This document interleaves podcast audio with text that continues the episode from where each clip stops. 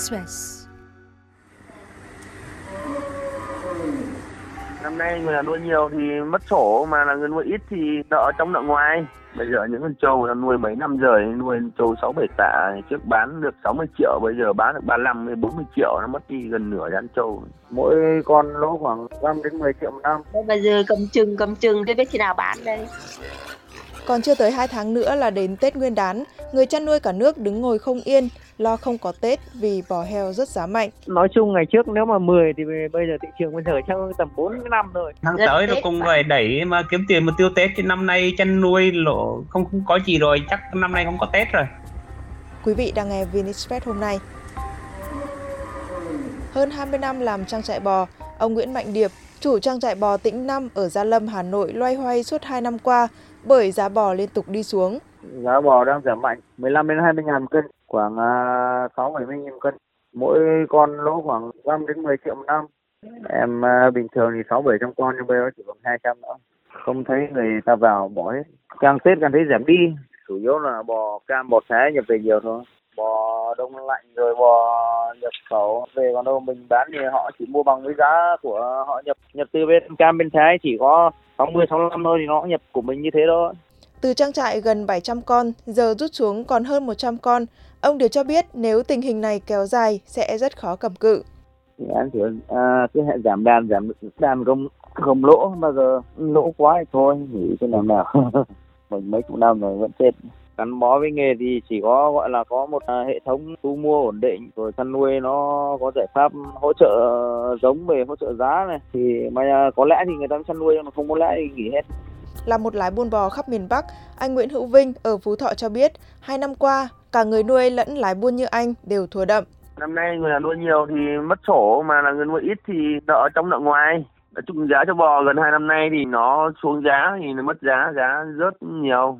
Ví dụ như ngày trước cái bò mà ba bê người ta nuôi bán chín mươi, chín mươi lăm, một trăm, bây giờ bán bảy mươi bảy, bảy mươi lăm thì mỗi tấn bò là mất đi bao tiền. Thì con trâu ngày trước bán giá chín mươi, bây giờ bán năm mươi lăm thì nó mất đi bao tiền rồi. Bây giờ những con trâu nó nuôi mấy năm rồi, nuôi trâu sáu bảy tạ, trước bán được sáu mươi triệu, bây giờ bán được ba mươi lăm đến bốn mươi triệu, nó mất đi gần nửa đàn trâu. Lỗ nhiều chứ, có người đi nuôi nhiều hàng trăm con lỗ ba bốn tỷ. Mình thì vừa mua vừa bán, nói chung là buôn năm nay cũng vẫn lỗ, lỗ châu tàu đi, những con mua châu bảy tám mươi triệu về bán bốn mươi triệu, mất ba bốn mươi triệu một con, mình lỗ rồi. Nó cũng mua nhưng mà rẻ, nó mới mua, nó mổ bây giờ nói chung là hàng nội địa nó chậm đi cạnh tranh trong cái hàng bò Thái, Ấn Độ, Myanmar, Mỹ Châu thì nhập lậu nhiều về, bây giờ là hàng nội địa này thì cạnh tranh được cái giá bên đấy thì về, nói chung là thị trường nó rẻ hết. Mà nó mua bình thường như mọi chi, giá bán thịt giá hai ba, hai bốn, bây giờ nó mua trâu mười bảy, mười tám chẳng hạn, thế một tạ trâu nó mất đi bảy tám triệu rồi, trâu hai tạ thì mất đi mười mấy triệu đấy, ví dụ thế. Gần chục năm làm nghề cung cấp bò giống và nuôi bò thịt, anh Vinh cho biết không khí năm nay trầm lắng hơn hẳn so với mọi năm. Mình thì có quy mô trang trại nó vào khoảng trên trăm con, thì trước làm mình làm số lượng nó cũng nhiều, nhưng bây giờ nó rẻ lỗ, làm giờ này quy mô giờ nó chỉ làm túc tắc thôi. Trước thì như bắt về cái thì mình bán, trước thì nó nhộn nhịp, người ta có hàng gọi cái vào cái người ta là bắt được, nhưng bây giờ khi gọi chán chê người ta chỉ cần bắt, nhưng bây giờ dân nó bỏ hết rồi, căn bản là dân nó phá nhiều hết rồi, trong bò trong dân giờ nó không còn nhiều nữa, nhưng mà cái hàng ngoại nó tuần về thì nó nhiều ấy, còn như dân bây giờ nó chán nó bỏ hết rồi. Tình hình thì mong sao giờ năm nay sang năm thì giá nó sẽ bình ổn lại, chứ đừng không thì dân khổ ấy. Còn anh Thắng Hoàng tại Thanh Hóa nhận thấy, trong suốt hơn ba mươi năm làm nghề mua bán trâu bò thịt, chưa năm nào giá rất thảm hại như năm nay. Mấy chục năm rồi, chưa có năm có thời gian nào mà nó kém như năm ngoái, năm nay. Nói chung ngày trước nếu mà mười thì bây giờ thị trường bây giờ chắc tầm bốn năm rồi. Ngày trước thợ buôn thợ dẫn nhiều, nhưng mà bây giờ còn được vài người mà về thị trường bây giờ nó ít. Không chỉ riêng thị trường bò ảm đạm, cả những nông hộ chăn nuôi heo cũng điêu đứng vì thời điểm cuối năm giá giảm. Vợ chồng anh Phan Quốc Tuấn ở Quảng Trị nuôi hai mươi con heo thịt từ hồi tháng sáu. Đến nay, mỗi con heo đã nặng hơn bảy mươi ki lô gam, đủ để xuất chuồng, nhưng anh chị vẫn chưa dám bán.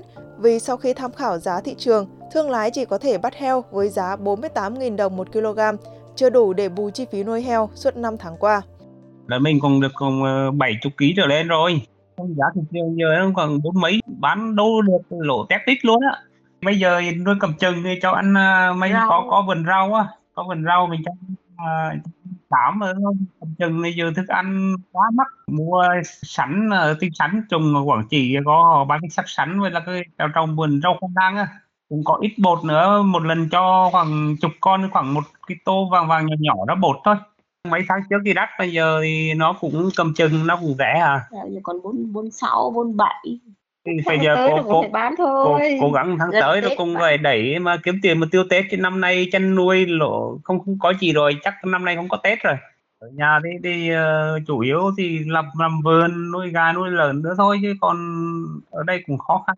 Con nuôi ở trong này đang đang kêu chết luôn á, ở trong vùng Quảng Trị trong này là giờ người ta thế không ai mua, mà như giá nó thấp quá, mà thức ăn á, ăn uh, mua ngoài mua không nổi. Về Cám Viên cái, mấy cái loại thức ăn của Cám dù là nó nó nó đắt quá, một con nó phải nếu mà tính ra là khoảng mười bao nó mới đạt được. Nếu mà mình không đạt được thì mình phải nuôi cầm chừng thôi, chứ không như mà mình nuôi như vậy thì ở thôn làm gì có tiền mà đầu tư được nhiều như vậy được, thì không không có lỗ lỗ trắng mặt luôn.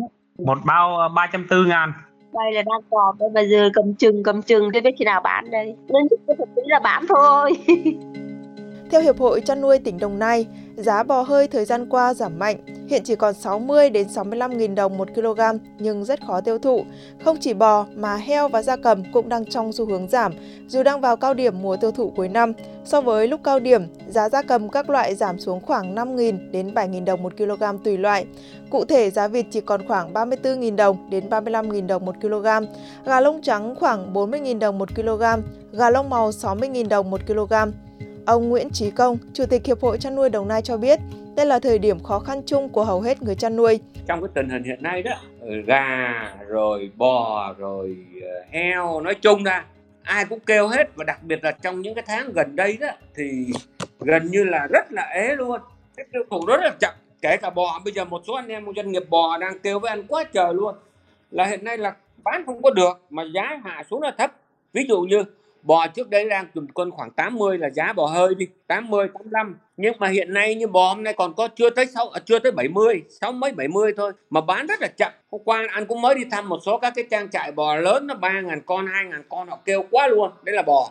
Mặc dù mà anh thấy nếu mà chúng ta không tiết giảm được cái thức ăn là chết, đó là việc thứ nhất đối với bò. Gà cũng vậy thôi, gà, vịt rồi heo, đặc biệt heo mấy vậy đó, nó đang duy trì ở mức trung bình có năm mươi tới năm mươi hai là chết người ta rồi.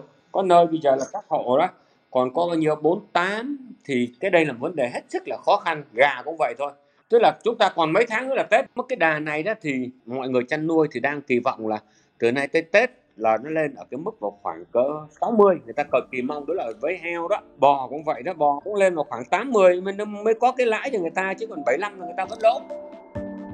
Theo ông Công, tình hình kinh tế ảm đạm, nhu cầu người tiêu dùng đi xuống kèm theo thị trường nhập lậu tràn lan khiến cho giá bò hơi, heo hơi trong nước giảm mạnh, người chăn nuôi rơi vào tình cảnh lao đao. Đặc biệt bò lậu từ Thái Lan, Campuchia về Việt Nam theo đường tiểu ngạch nhiều, đáng kể nhất là thịt đông lạnh nhập khẩu từ Ấn Độ.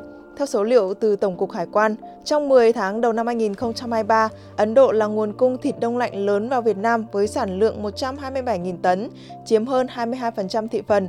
Giá thịt nhập khẩu từ Ấn Độ về Việt Nam trong năm nay chỉ còn chưa tới ba nghìn đô la Mỹ một tấn, tương đương khoảng bảy mươi hai nghìn đồng một kg, giảm sáu phẩy tám phần trăm so với cùng kỳ năm hai nghìn không trăm hai mươi hai.